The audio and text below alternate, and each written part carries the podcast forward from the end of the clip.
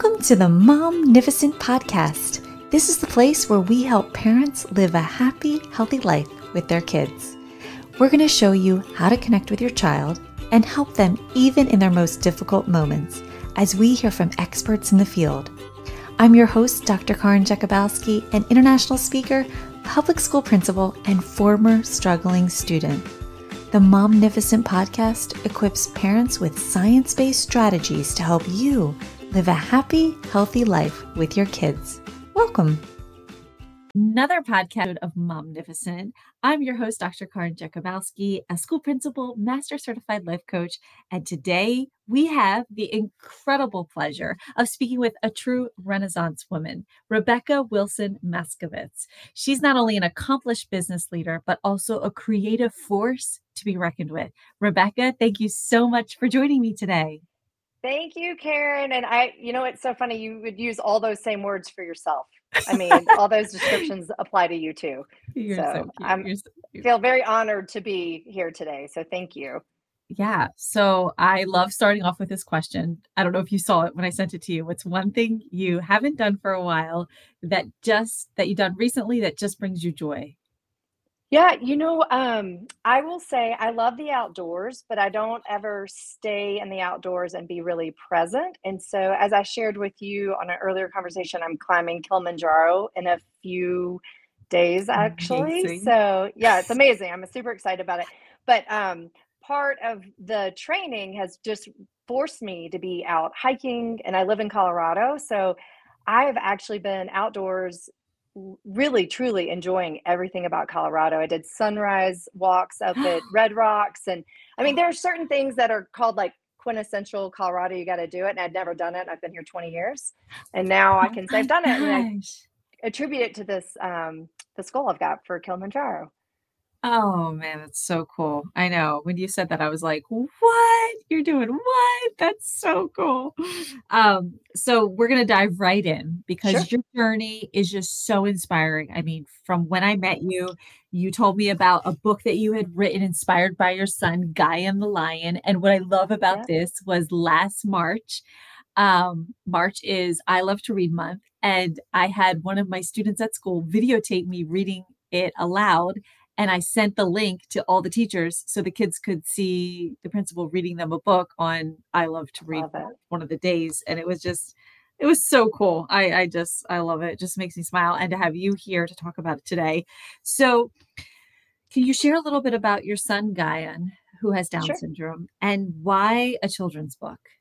Yeah. No, absolutely. You know, so Guion is my first of three children, and he was born with Down syndrome. And, you know, we didn't know that he was going to have Down syndrome until he was born. So it was a little bit um, of a shock to myself and my husband. And we were a little bit scared. And so, with all of the learning that we had around Down syndrome, we started thinking like, and realizing like we, it was going to be one step at a time. And that um, as we've gotten to know him as a person as we get to know other people in the Down syndrome community as people, right? Like they have so much value to add. And yet, because he because he has Down syndrome and because others do too, um, a lot of people discount them. They don't actually value their input or think that they can contribute. And so for us and for me, I really wanted to have um, a book that would provide a message to kids that would say, listen, it's really fun to talk to people who are different from yourself and encourage them to do so. And the children's book, honestly, was about um, kids uh, form opinions really early. And so by doing a children's book, we're getting this message of open mindedness and acceptance to them in an early age with the hope that they'll continue to stay open minded um, as they get older. Yeah, and you know what's interesting about that is that I feel from my experience, not all kids, I don't want to make the general statement, but it's Sure. incredible how many young kids uh sometimes are just more open to our kids with disabilities and hmm have like hmm a no barrier um and sometimes it's just working with the adults to get over our own I don't know, I want to call it a barrier, but it's just Yeah. fascinating when I see some of our students and they just, you know, you're right. It's been formed in them at some point from something, but it's it's just Yeah. so cool to see how like they're kind of like open and engaging and it's not it's not a deal and it's not a problem it's not you just kind of go with it it's like they almost are like right little they do the little lessons for us to take a lesson from and be like okay it's okay like yeah i because i was recently talking to a teen with autism and i was so blown away by the one thing he told me i said like what's one thing you wish people knew that maybe we don't know and he was like just find one thing to make us feel included just one simple thing. Mm, And that has stuck out to me at school. Like I'll just put my little hand on one of the students' backs or just something little just to notice and say hi, even if they don't respond. mhm. Just just keep doing it. Just do something that makes them feel included. And yeah, I don't know what you said reminded me of that. No, I think that's great. You know, one of the just to add to that really quickly, but um, one, I had someone ask me like, "Well, how do you talk to your son?" Like, and and they were talking about in more general terms, but I was like, uh, I talk to him and I ha- I ask him questions, and you know, I engage with him at because I know he likes certain things, and it's just you have to be able to, and willing to um, engage and ask questions and get to know somebody as a person. Yeah. Yeah. That's beautiful. Uh, could you tell us about a specific moment or experience that reaffirmed the importance of empathy and understanding in your work? Sure. Um, you know, I will say I because I do work for a family business, and you know, one of the things I've learned, I, I am a pretty empathetic person, and I'm the type of person that should something be sad on TV, I might actually shed a tear over it.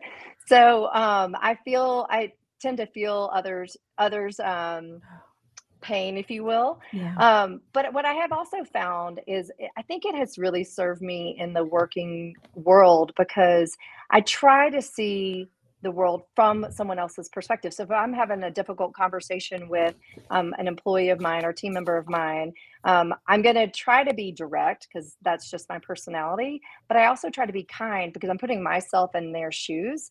And I want I know how I want to be spoken to, and I want to be respected, and I want to be um, I want someone to be kind, but I want to know what I'm doing wrong and where I can uh, fix things. So I feel like with my conversations with the people I work with, um, it's helped me tremendously there. mm, that's so true. And it reminds me of this saying that I learned. I can't remember if I told, told mentioned this to you on one of the calls. A person's behavior makes sense to them, even if we hear it or see it. We're like, "What? Are you kidding?" And when hmm you can like have that understanding that that person's behavior is making sense to them, like the behavior makes sense to the actor, I think the person put it, and I was like, "Wow." Like, even the other day, a parent wrote an email, and it it can be like, "Are you kidding me? Like, what?" And then but somehow in that person's mind, it that makes it's that's their world, that's their perception, that's making sense to them, and it's like, kinda reminds me of what you're saying, like stepping into their shoes and just, you know, you you have that thought, your that perspective, and I respect that, and that Yeah. That's huge. We all have our own filters, right? So I was born in the South. I've lived in Colorado for 20 years. I'm a mom, I'm a wife, I've got um, brothers and sisters, right? I mean, I, I went to college in North Carolina. Like all of those filters, I mean, there's an impact from every single thing I've done in my life. There's no way for you to be able to understand that um, just by meeting Yeah, me. But yeah, trying to be one I think one thing that I've um, have counseled others is to try to assume positive intent. So if you can't actually get to know somebody or can't put yourself in someone else's shoes, then like the next best thing is just assume positive intent and that they're not trying to harm you or they're not trying to do wrong on purpose, um, and that it's because of all these different filters that they've got in their space that they're making different choices than you might make. Yeah, it reminds. I feel like we're totally diverting from our original conversation. I know. but I but I I love this because it's just it's it's just true, and because that also reminds me of, um, what do I what do I love saying? Oh, I believe, um, that everyone is doing the best they can with everything they know, and they have the ability and the capacity to do at that moment. They're doing the best they can, and, like, starting with that premise, whether it's for me, it's like whether it's a parent or a student or the teacher, um, I'm just like, "You know what?" To them, that they're showing up as the best that they know and are capable of in that moment, and just moving forward with that. Yeah. Anyway, respect and Agreed. understanding. I love Yeah. it. Um, with so with such a diverse range of responsibilities um, that you have, how do you balance your professional career, your role as an author, and your philanthropic activities, and taking time for yourself and going on Yeah. hiking to Mount Kilimanjaro? Yeah, yeah, yeah. And you Because know, you you know that's like the biggest question. Like everyone's like, how do you balance it all, Right. right? So what's your Right. word on that? I would say and you have to throw family in there, right? So, I mean, like, everything. It's there's a there's a lot. It's a Um, lot. I I will say that I have definitely, um, prioritized myself in the sense that if I I have to get a workout in, um, and so I make sure but I but I do it in the sense that I do it before people are awake in my house. Mm. So, I will make sure that is happening in my space. Um, I will also say I have a my husband's fantastic. Um, he well, and don't get me wrong, marriage is not always easy, but he is really good about sharing responsibility. So there is I'm I I have I feel I have some more freedoms because I'm able to say, "Hey, you go grab kids and I'm going to do XYZ for work," or whatever the case may be. Right. Um, but from a philosophical standpoint, um, I have I was told once there is no such thing as balance, and it is about graceful imbalance. And the uh, the vision, the visual for that is so perfect for me because you have so many uh, balls in the air, right? And there's just it's that juggling act. So at some point there's a ball in the air, and then there's a bunch of other ones everywhere else. But as long as they're not dropping on the ground, you're doing okay. So you might be focused on one item and the other ones are kind of in motion, but at a different, um, at a lower Mm. level. And then the other one comes up and now you're focused there. So I, I love the visual around graceful um, imbalance. Mm, that's so good, and and that's so true. I remember I was doing an interview with a guest, and I was like, "So, how, what about work-life balance?" And they were like, "There is none. like, Right. just get over it. It doesn't exist." Because everyone's like, "Well, how do you like balance it?" And and and you do. It is important to prioritize yourself. It's important to take care of yourself. We're just going to burn ourselves out if we don't at some point stop, put on the brakes, do something. Right. And and I love over time I've learned that it's it could be a minute, it could be 15 minutes, Exactly. it could be 10 minutes. Um, I had this like false ideal that it had to be like a whole day, you know, doing something hmm or or it had, only if it was like a massage. And like one of the one of actually another person I interviewed was helping me understand, and I was like, oh, that's so good. So now I try to help also moms with that because it could be something as simple um, as taking a few breaths or taking a walk Sure. or giving yourself you know, a pedicure, a manicure, or it Yeah. doesn't have to be a whole half day event. No, to your point, just minutes it can be 10 Yeah, minutes, 15 and it minutes, just does. something that allows you to Oh, reset. a nap. A nap does it for Oh, me, actually. I'm like, on the weekend, I'm like, I'm gonna give myself because you you know, I talked about how early we wake up in the morning yes. to work. Yeah, Um, exactly. so um I don't think we talked about this on our pre-call, but tell me what you think about how your involvement with organizations like the Denver Zoo and Constellation align with the themes you explored in your book. Sure, yeah, no, for sure. So the Denver Zoo work is more just about my animal passion and where the animals of Guion the Lion came from, right? So tho- that's probably where that most aligns. Um, and about caring for people who can't care for themselves, which would be our zookeepers for our animals, for sure. Um, Constellation is on a pause right now, but that particular group was purely focused on um, early childhood development.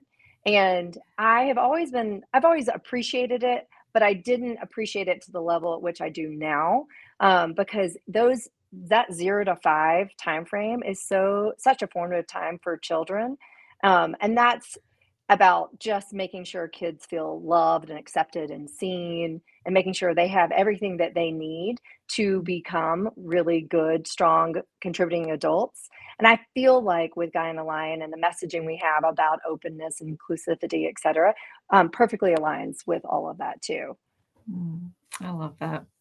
Uh, and what future adventures or messages can readers accept expect from Guion the Lion? Because you and I were kind of talking about that a little bit. yeah yeah yeah. You want to you say know anything about it or Oh, sure. I mean, I can dreams? share.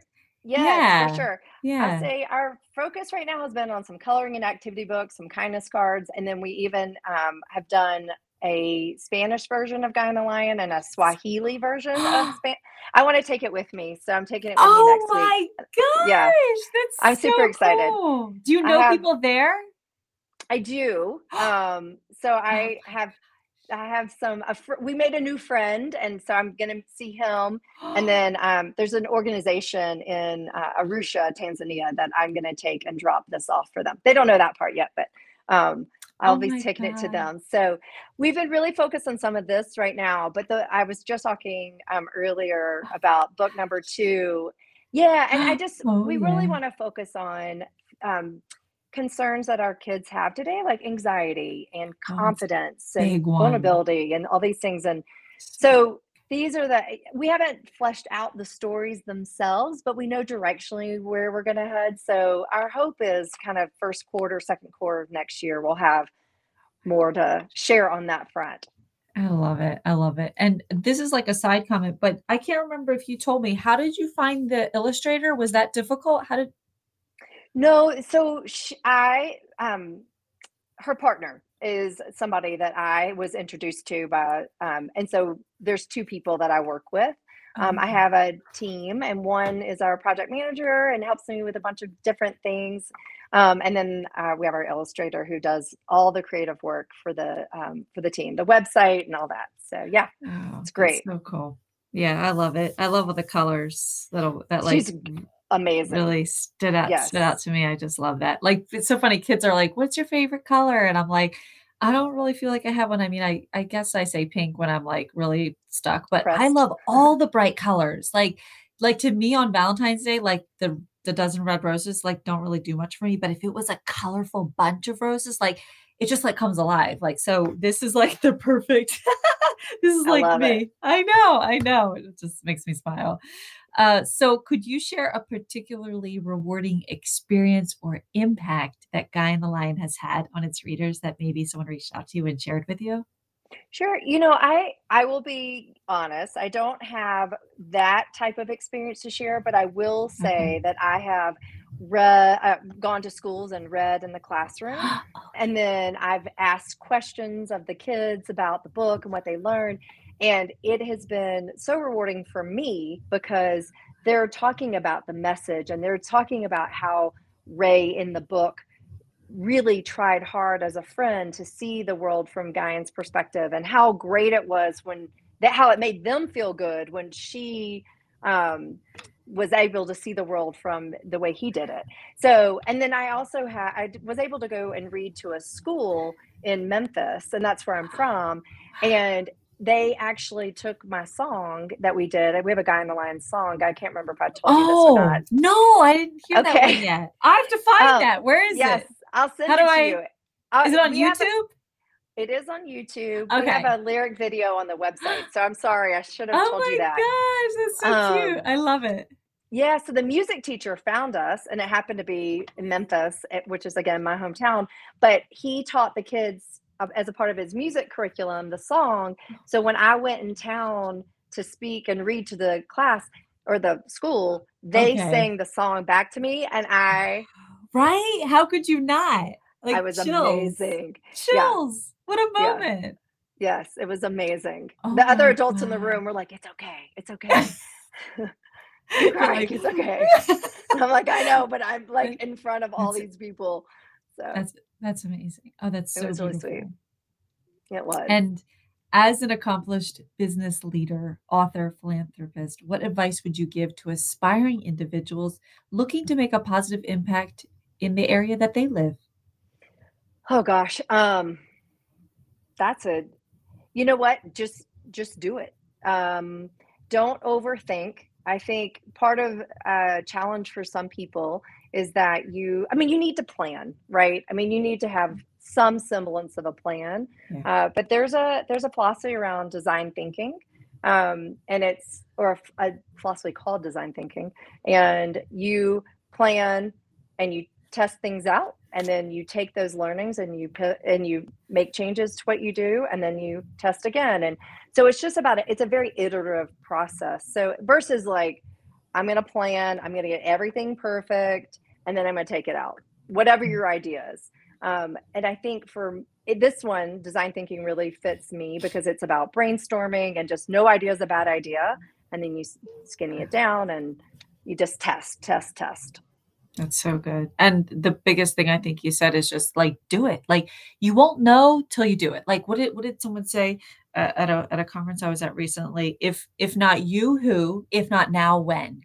Mm-hmm. Could you imagine the things that could take place in this world if every individual said to themselves when they woke up that morning, if not me, who? If not when? Wait, yeah, I can't. My, I just got jumbled. Not now. If not now, when? Yes. Yeah. Right? Like that's so yeah. good. Like just step out and do it. And I know someone listening to to this needs to hear that and it's just going to be a light bulb going off for that. So I'm so excited that you're here sharing this with us. Um so I absolutely love Lion the Guy. I love that I read it to the kids in my school and met you. And uh, I just love just you sharing your passion, your insights. I mean, you're just an inspirational mom and oh. individual. And and I personally just love when we get to connect together and yes. just like do our little fun calls together. And so um, how can someone find and follow you? Sure. Uh, so our company name is Curious Beings. So we have our website, curiousbeings.org. And then on we're on Instagram and we're on Facebook and all those fun places to find and would love to have anyone reach out and if they have other questions, happy to answer them too. That's so awesome. Well, thank you again, Rebecca. It's so exciting. Awesome to have you here today. Thank you, Karen. I love your energy. It's always so fun to see you and talk to you. That's all we've got for this episode of the Momnificent podcast. If you enjoyed this episode, I would be honored if you would subscribe and rate if you really liked it. I know wherever you're listening right now, it might not be the best time to leave a comment, but feel free to leave a question, a review, or a comment at any time. And until next time, remember don't worry, be happy.